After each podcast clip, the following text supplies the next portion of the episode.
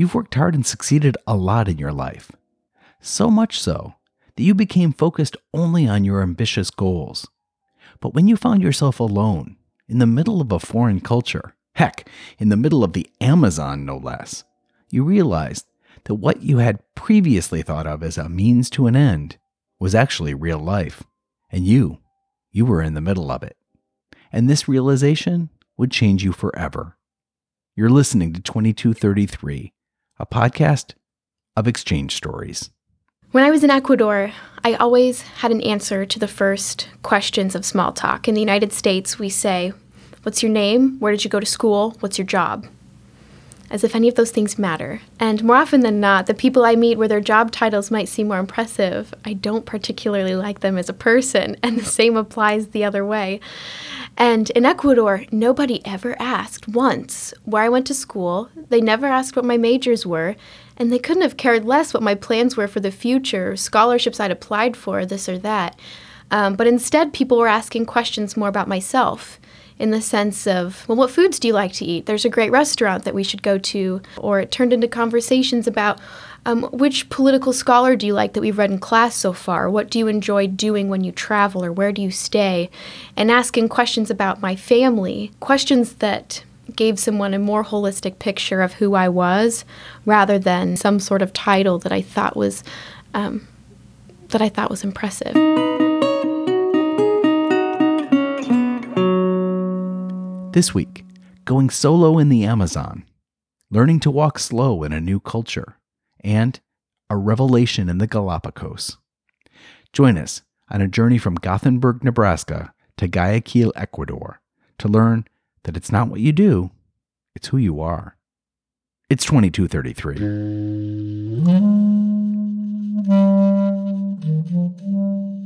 We report what happens in the United States, warts and all these exchanges shaped who I am. When you get to know these people, they're not quite like you. You read about them. They are people very much like ourselves. And oh, that's what we call cultural exchange.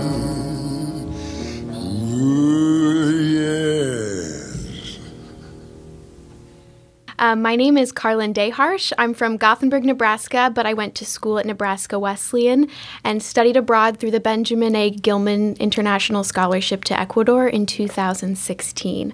Currently, I live in Washington, D.C., and work for the National League of Cities as their Associate of Strategic Partnerships, so building public private partnerships between organizations and local governments.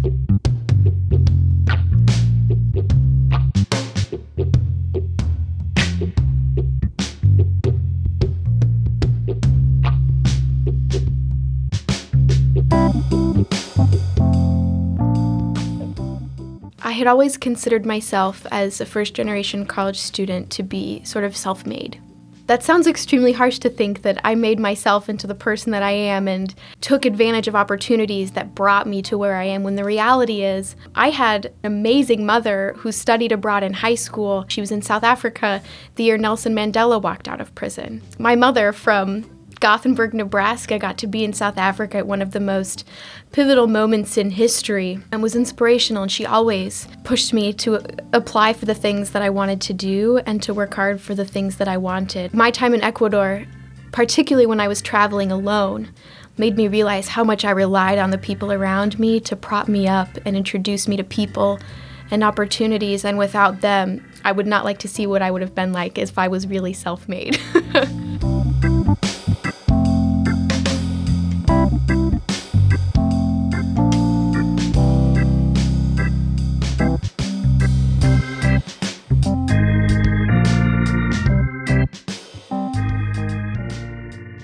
The Gilman Scholarship was something brought to me by professors at my university at Nebraska Wesleyan because I am a first generation college student, and when they found out that I was a Spanish major, it was a no brainer to connect me with a scholarship that could not only allow me to immerse myself in a Spanish speaking culture and environment, but have it funded and paid for by the US government, and it was a wonderful experience and opportunity because I, on the one hand, always envisioned myself serving in a diplomatic capacity for the US government abroad and envisioned myself working in a multicultural atmosphere, and it permitted me to do all of those things.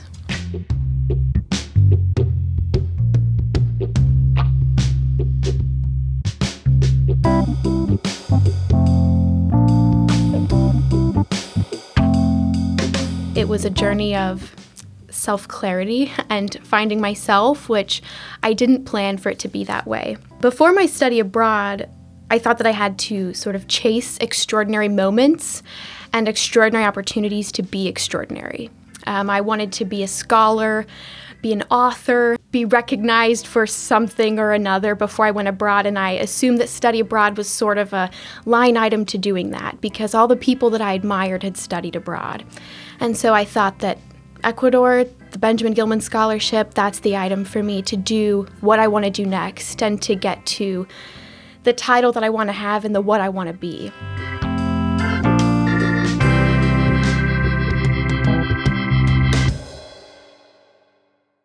But then, after about two weeks in Ecuador of crying and self isolation, I found out that it wasn't a matter of what I wanted to be, but who I wanted to be. And that sounds extremely cliche, but it was about owning my story and coming to terms with the fact that I was out of my small pond. I was out of the environment in which I was you know the best in my class. I got to be student body vice president. I got to be the best at everything i did in my small town and at my small campus. But when i studied abroad in ecuador i quickly realized that i didn't have that support group that always propped me up and let me be the best that i wanted to be in every facet of my personal and professional life. And so that forced me to evolve on my own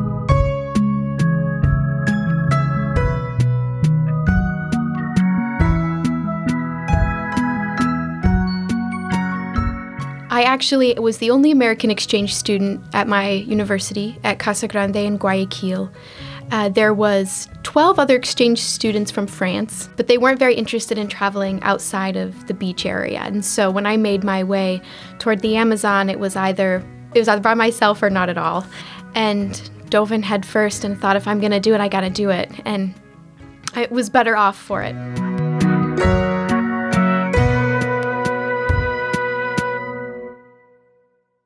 After about two weeks, I decided to jump on a trip to the Amazon, which, looking back, I don't know if that was the best trip to do for my first time alone as a solo female traveler, but I did it. And I remember arriving to the Amazon and getting in a canoe, and we rode in a boat. Which is a very generous term for what I rode in for two hours. And once we arrived, we stayed in this hut with another family that lived in the Amazon rainforest. There was no running water, no electricity. I saw spiders that were so big that I almost lost my religion and decided that I was going to live there for 10 days. And the whole purpose of the trip was not to see how this community needed my assistance or to see how I could sort of make an imprint on these people's lives, but rather it was to live in a community of people who lived radically different from my own in an effort to preserve their culture and in an effort to preserve their lifestyle and their way of living. So for two weeks, I got to cook fish that I caught in the Amazon River and wrap it in leaves and put it over the fire. And I got to go on medicinal walks in the rainforest and got to live a life so completely different from my own that I started to capture the things that connected me to those people. It wasn't the fact that I had done impressive things or things that I thought were impressive and extraordinary in the United States. It was we laughed about the same things and we cried over similar things, and our worries were not necessarily the same thing, but were of different degrees. And it got me thinking that life was a lot more than the what and more about the who.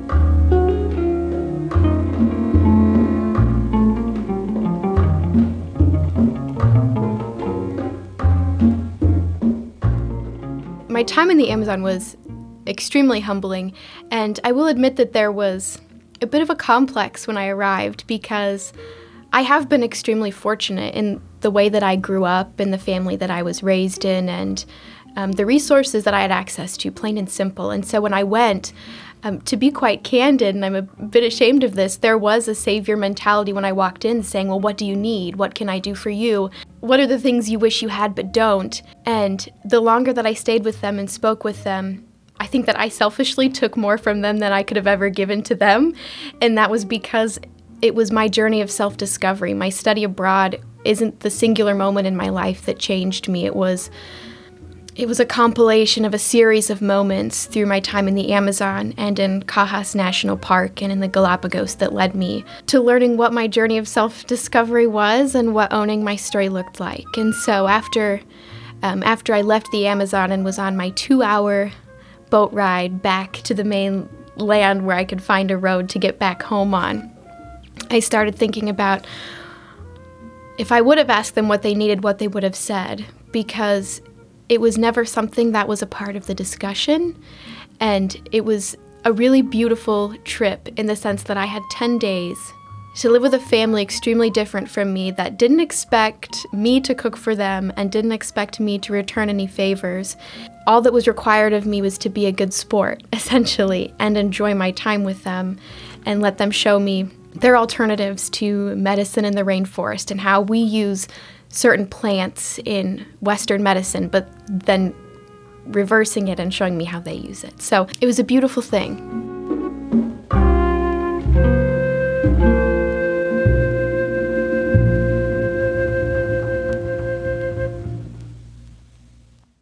And so, after I came back from my trip in the Amazon, I decided that I was going to continue on my journey and keep finding opportunities to move forward in Ecuador and figure out the who I was and the story that I wanted to be told about myself. And I had no one else around to tell me what that was going to look like. And so it was a great time to try and fail, if anything. Um, that led me to my second or third trip, I'm not sure, to Cajas National Park. I had never hiked before. I'm from the Great Plains, and so I, I mean, a hill is um, a very generous term for what happens in Nebraska. But um, I decided I was going to hike a national park in Ecuador by myself. And I remember thinking, well, I've been to college. I can think critically. I can navigate a national park on my own and do an eight hour hike on my own and be just fine. Six hours into it, I realized I was way in over my head. It was getting extremely dark out. I started to see fewer trail markers and I started to get extremely scared because I had no food. I packed one water bottle thinking that it would be a quick six to eight hour hike and it would be a snap. I had read reviews online saying that it would be a good afternoon walk. and then I decided that I was going to go back. So, halfway through the hike, I wanted to retrace my steps, and I remembered there was a point that I was so full of, I want to say shame in the person that I was leading up to my study abroad, thinking that this was supposed to be a line item to get where I wanted to be, and it turned into embracing the moment and being proud of the person that I was at that point in time and recognizing the environment and the culture around me in order to appreciate the things that come after it.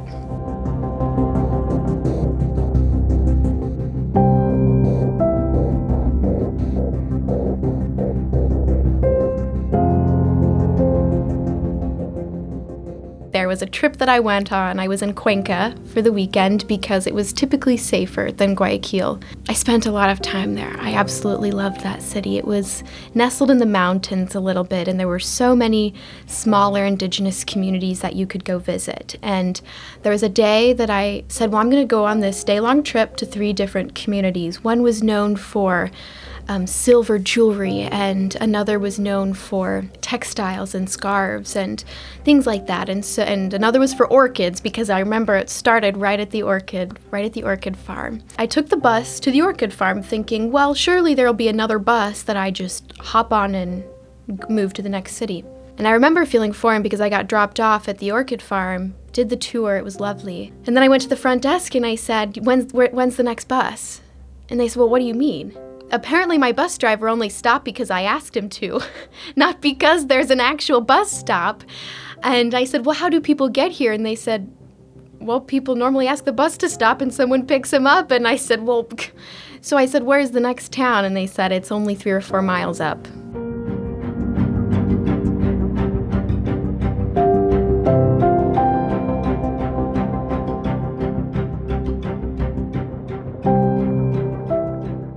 Um, so in the rain, I got out and started walking along the highway, and someone pulled over and asked if I wanted to ride into town.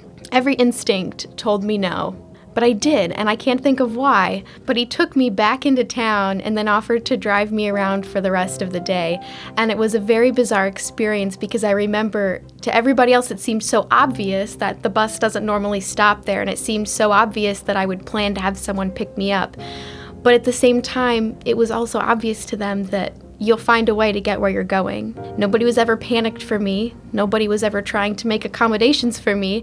And in the United States, quite frankly, I was used to that. I was used to people going out of their way to make sure that I had the convenience of a cell phone charger so I could hail an Uber or a taxi or finding a way to get to the nearest bus stop when or owning a car.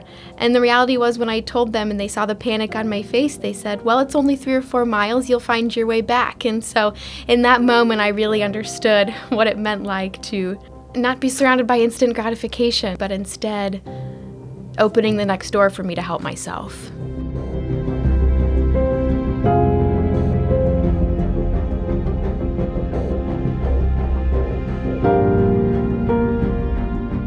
I think I was a little cocky. I'd been traveling by my own for a while. I had really improved on my Spanish, and oftentimes people thought my accent was Brazilian, so they assumed that I, so they assumed that I was from the area in a sense, and so I never felt extremely threatened. And then when I was in the ride, he took me along two different towns, and when we got to the last one, we'd had great conversation.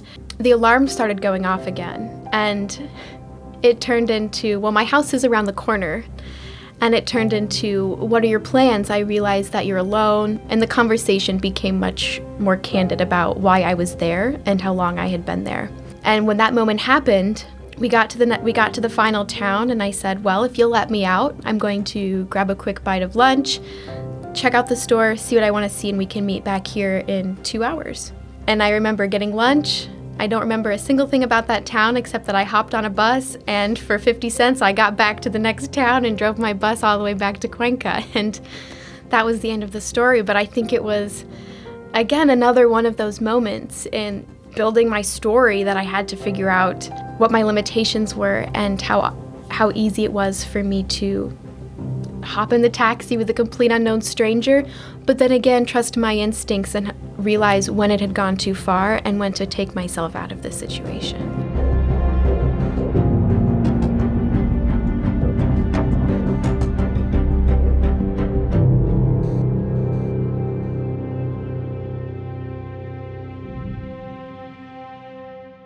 I stopped getting stressed and anxious when I missed the bus. And I stopped sprinting to the next bus or to the next mode of transportation to get to my destination. Um, there became a time where I essentially became less frightened, um, less frightened of the people around me, and less frightened of the unfamiliar things around me the look of the buildings, the streets, um, the look of the cars, even things just looked differently. And so after after quite some time, um, I started, I walked a lot slower and I started looking at the people and the things around me. And if I missed my bus, I went over and bought plantain chips for 25 cents and waited for the next one. It became less overwhelming. Nor, typically after school, I would want to go straight home and do my homework because it, it took me a little longer with, with everything in Spanish. But after a while, when my classmates started asking if I wanted to go listen to this politician speak or that politician speak or um, just attending events around town, it started turning into yes more than no. And it started turning into saying, or to accepting that I was in Ecuador and I got used to my schedule and I was more comfortable letting myself go here or there and finding my way back home.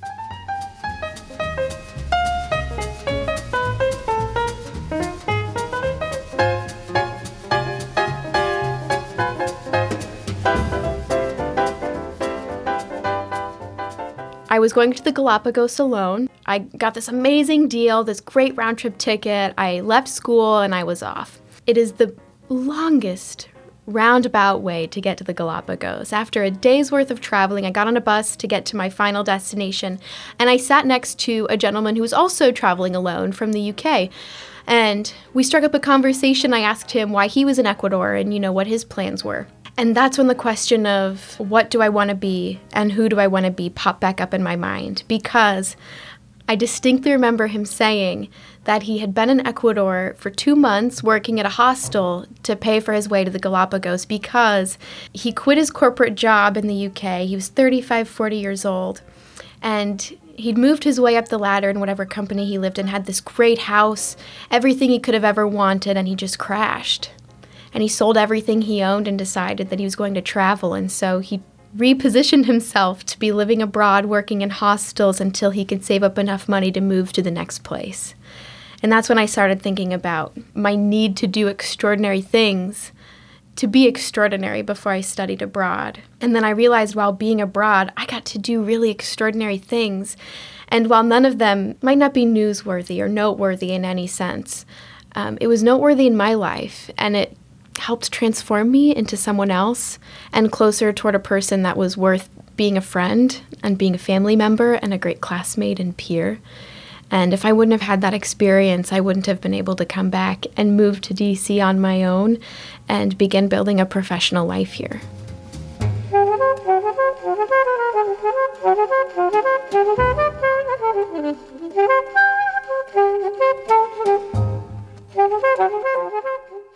he was sort of Carlin in 15 to 20 years, talking about what happens when you focus on the what and less on yourself. After having that conversation with him on the bus ride to my hostel, the next morning I woke up and I got to scuba dive with sharks and sea turtles and I had hiked my way through this beautiful pink salt lake and I got to see the finches and all of the beautiful things that make the Galapagos Islands so renowned. And I remember there was a moment where I was all alone and sitting along the beach in the Galapagos and thinking toward the end of my trip like I'd done it. And I made it through the 4 months. I made it through the two weeks of self isolation and crying, and I made it through the Amazon and went through an extreme journey of self clarity and put myself through a lot more than I maybe should have, but in the end was able to find my way back.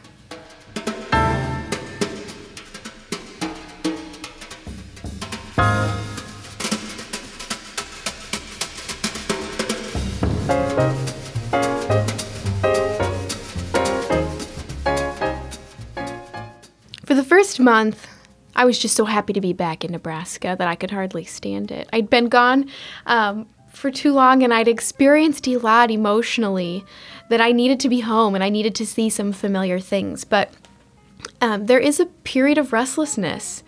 And it, there was a period where I didn't care so much about perfecting every paper I wrote. And I didn't care so much about making sure that I performed as I had before I had studied abroad.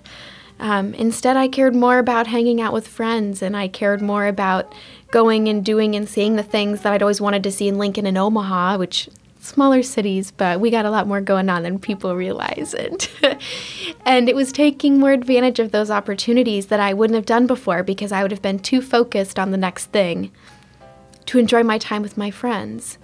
And so I came back, and that restless period turned into an internship in Washington, D.C., my final semester senior year, and the decision that this was the place that I want to be in. That's what happened.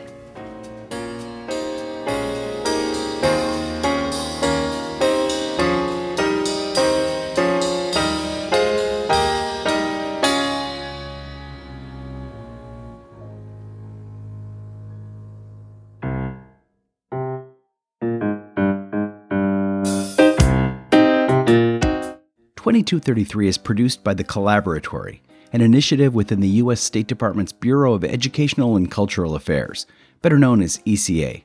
My name's Christopher Wurst. I'm the director of the Collaboratory. 2233 is named for Title 22, Chapter 33 of the U.S. Code, the statute that created ECA.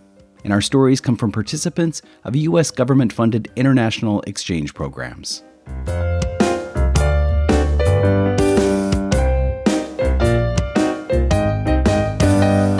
This week, Carlin Daharsh shared stories from her time as a Gilman Scholar in Ecuador. For more about the Gilman Scholarship and other ECA exchange programs, check out eca.state.gov. We also encourage you to subscribe to 2233, and you can do so wherever you find your podcasts. And we'd love to hear from you. You can write to us at ECA Collaboratory at state.gov. That's E C A C O L L A B O R A T O R Y at state.gov. And did you know that photos of each week's interviewee and complete episode transcripts can be found at our webpage at eca.state.gov slash 2233. Special thanks to Carlin this week for sharing her very personal stories with us. I did the interview and edited this segment. Featured music was Scratcher and Sickle DR Volga by Blue Dot Sessions, Prismatone by Poddington Bear, Jungle Noon by the New York Jazz Quartet, and Marble Arch by the Dave Brubeck Quartet. Music at the top of each episode is Sebastian by How the Night Came, and the end credit music is Two Pianos by Tagir Lius. Until next time.